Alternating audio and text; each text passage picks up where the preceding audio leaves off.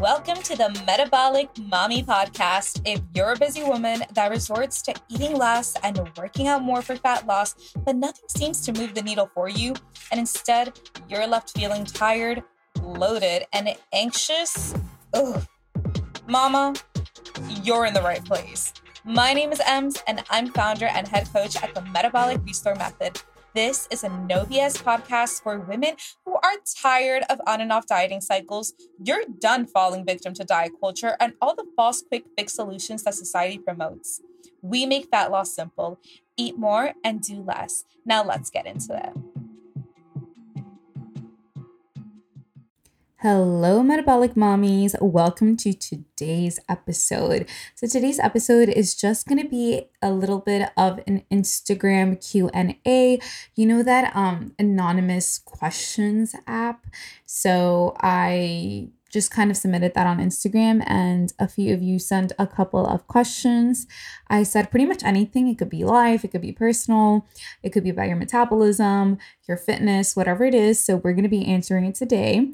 And we'll also talk a little bit about how I got started with, you know, what we're here for how how I got started with metabolism coaching, how I got my own personal um, health and fitness journey started, and we'll just talk about all of that in today's episode. Uh, so let's dive right into it. I think that to, I don't know, I feel kind of awkward just like jumping in and talking about myself. So I think that we can just answer the first question and then I think that'll like really help segue into um into me. so how long have I been have you been training? So I've been training since I was a sophomore in high school, and that was 2015, maybe. Um, so it's been roughly almost, it's been like eight years, yeah, since I have personally started my fitness journey. Um, right when I was about to graduate and go into high school, I was uh uh, diagnosed with pre uh, pre-diabetes and i have a, a diabetes history in my family anyway my dad's family. They all have it. So i knew that you know i wasn't very surprised. And with my eating habits i also wasn't surprised. And also just like my level of inactivity um like when i was young. I'm talking like maybe like elementary school. I was very active. I was on the swim team. Um, i was always playing some type of sport. My mom wanted us to try everything whether it was like ballet and tap and basketball. And we really did have a very active um, childhood and we never really ate out too much. Like i remember um like as a child i would probably only go to mcdonald's whenever i got my blood work done because we would be fasted and we would make a big fucking deal about getting the needle stuck in our arms so my mom would just go straight from labcorp and take us to mcdonald's as a reward for having um gotten our blood drawn but yeah i was i was um I would always like really eat homemade food. Like my grandma would cook a lot.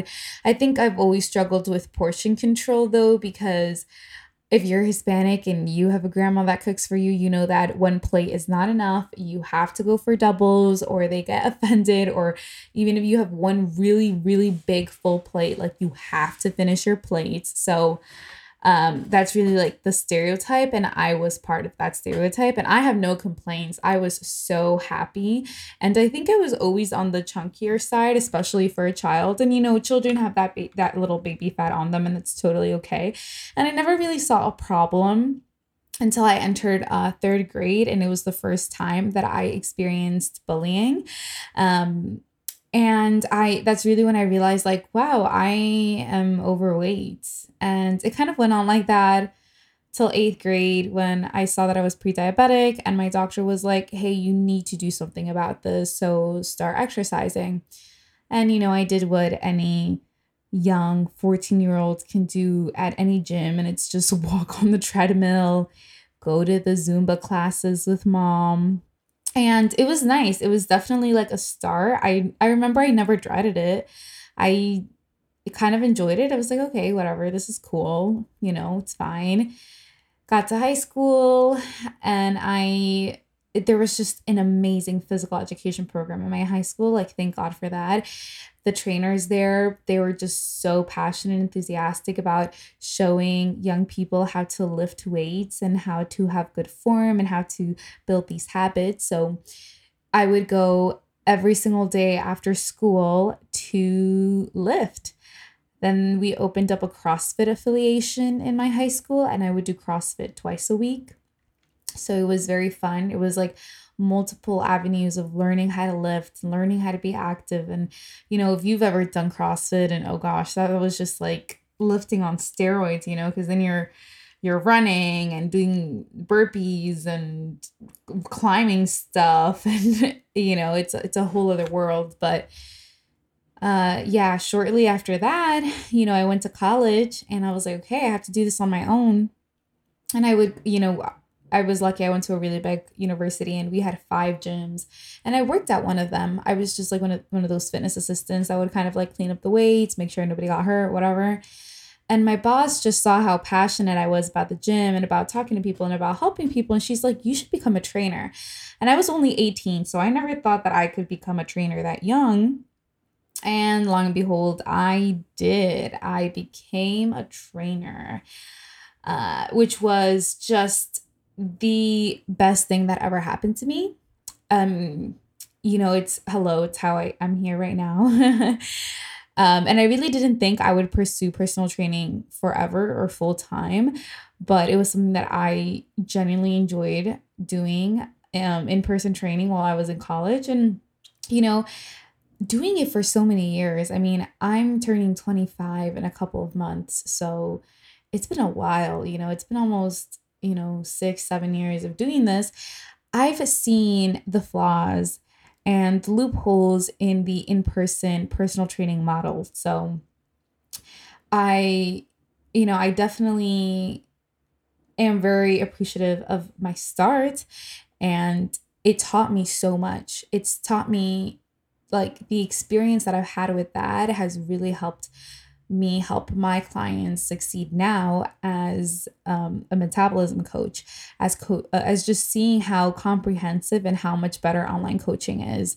Um, and yeah i i digress but uh, that is how long i've been training.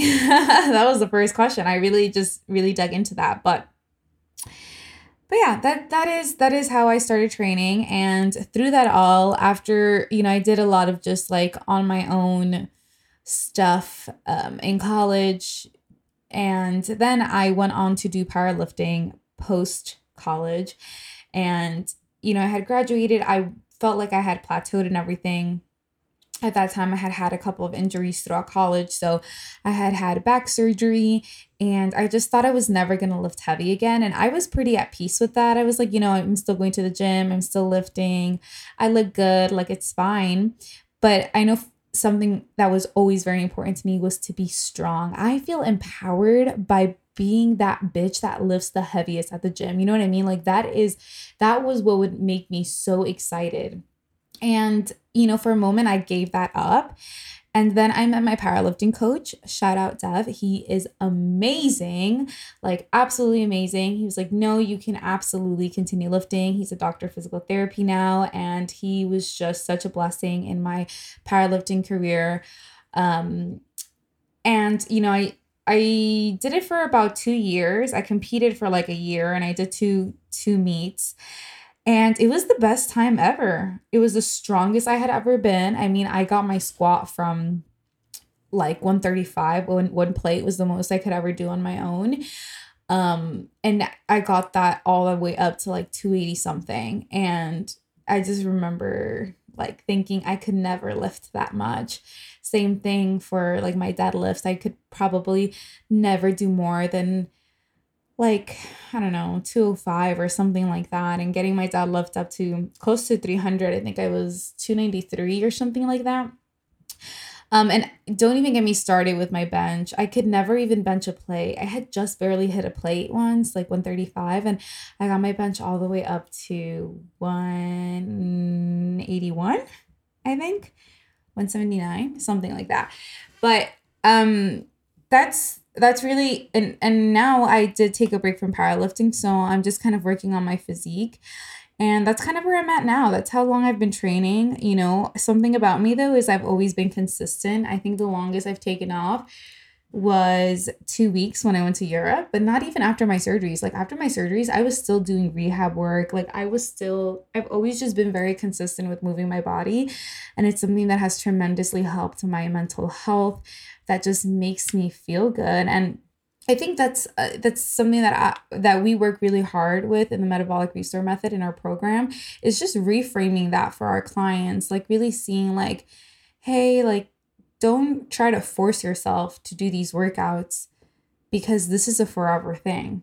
Like you're really incorporating this into your life. If you skip a week, like that's fine. It's about just getting right back to it and not skipping a week and then skipping a month and then you're back at it next year. You know what I mean? So it's really building those habits and we just very much frame it in a lifestyle way. So so yeah, absolutely.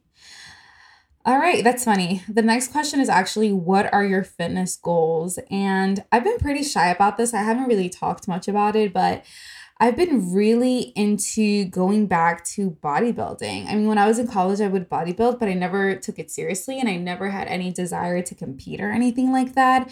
But after competing in powerlifting, I was like, wow, like what if I take bodybuilding seriously, serious enough to compete? And you know, it looks glamorous, you know, the heels, the bikinis, the bedazzles, the tans, the hair and makeup. But that shit is hard. Like these women you know, it, it, it is a sport. At the end of the day, there are a lot of pros and cons to it, but especially for a woman, it could be very damaging to your hormones. It puts a lot of stress on your body. But I kind of want the challenge. I'm not gonna lie. I have been very intrigued about trying. Um, so I have been working with a bodybuilding coach, and you know, I've been working. It's very new. I've been working with him since April it is June 23rd. So since then, I have lost 10 pounds already. It's a pretty strict routine. I'm not gonna lie. It's not something that I'm used to.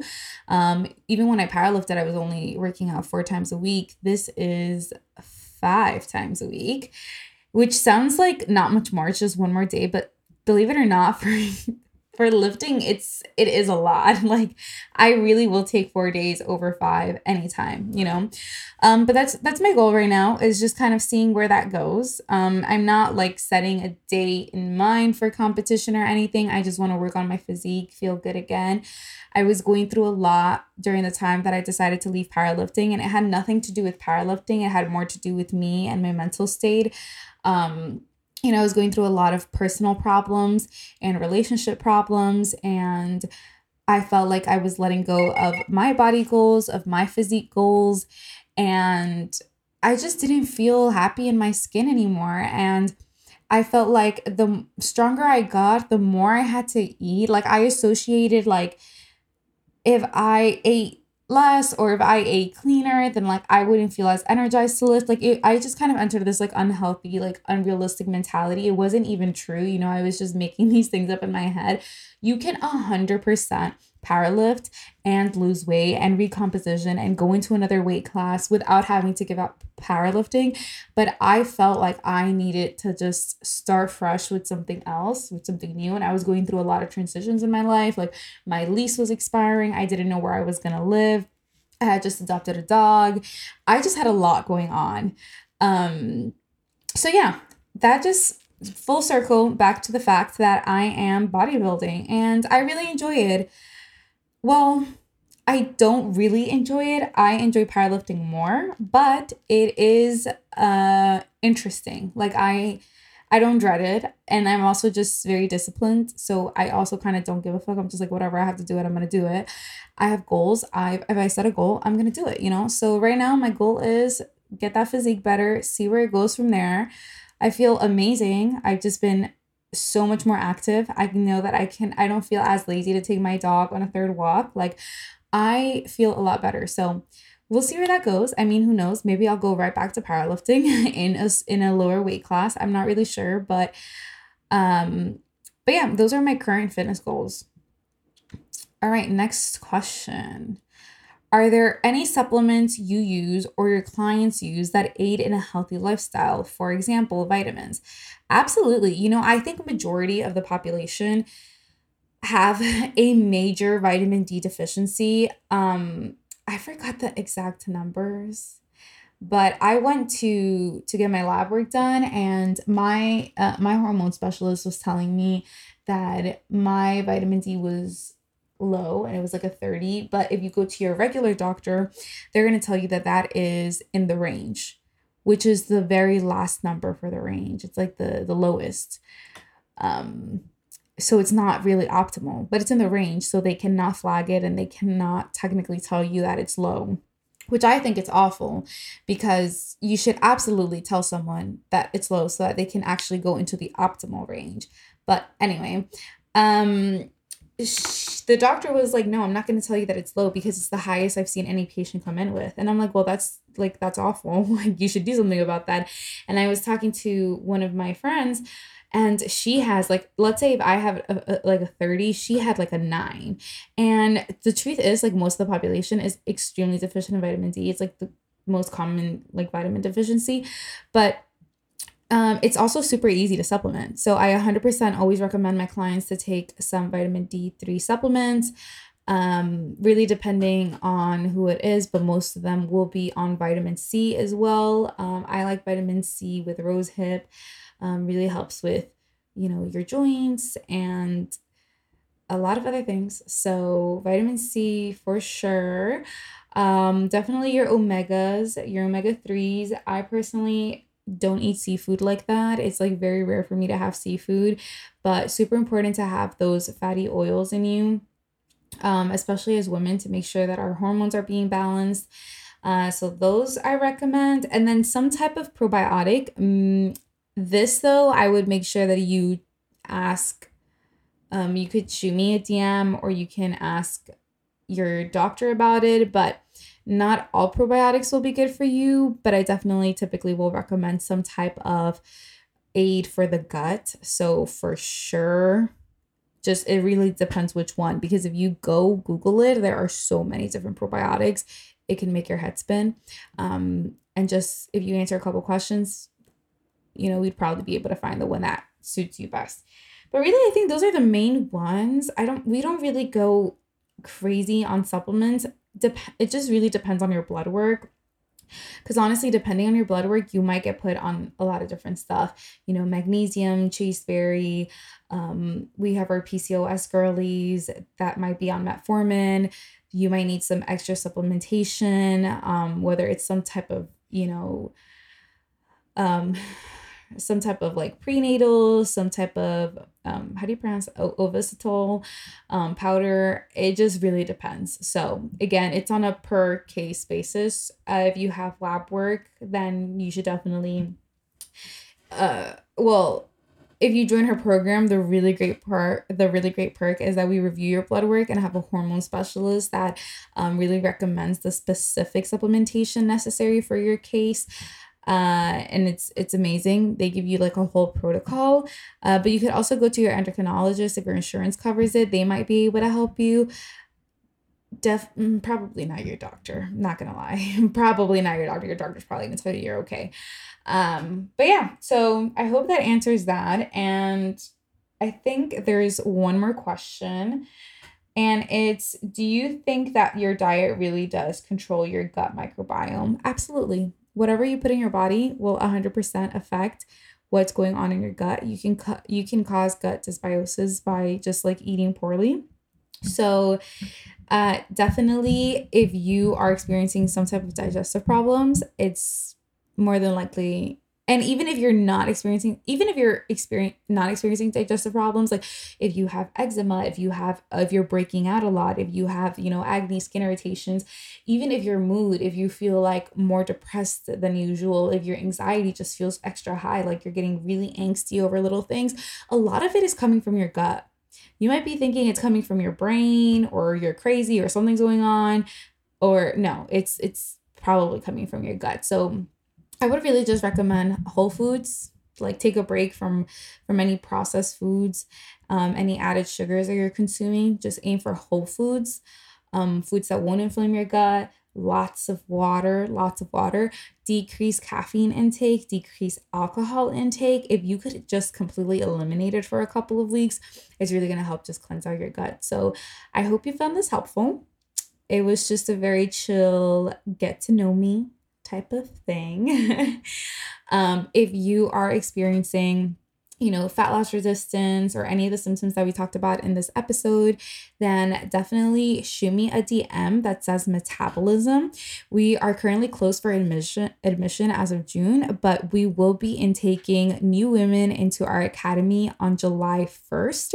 So if that's something that you're interested in doing, definitely be sure to shoot me a DM so that I can contact you, put you on the wait list. It is a little bit of an extensive application process. We want to make sure that we're intaking women women that genuinely want to see the change through, that genuinely want to commit to their health. It's Kind of like I mentioned in this episode, it's a lifestyle. You know, it's a lifestyle. It's going to take um, not hard work, but it's just going to take consistency, really. Uh, so that's what we do in the metabolic restore method. We're going to help you fix your metabolism so that you can lose those stubborn, you know, 15 to 20 pounds of body fat, double your energy and your confidence, all without damaging your hormones or having to do any crazy restrictive diet that makes you give up your favorite foods or, you know, like ice cream. Hello, it's summer. Um, but yeah, that's all I have for you, metabolic mommies. Thank you for tuning into today's episode, and I'll catch y'all in the next one. Thank you for tuning in today's episode of Metabolic Mami. If you found today's episode useful, the best way to say thank you is by leaving a five star review on the platform that you're listening to. You can also share with me your favorite part of the episode by sending me a DM on Instagram at fit.emz. See y'all later, Metabolic Mommies.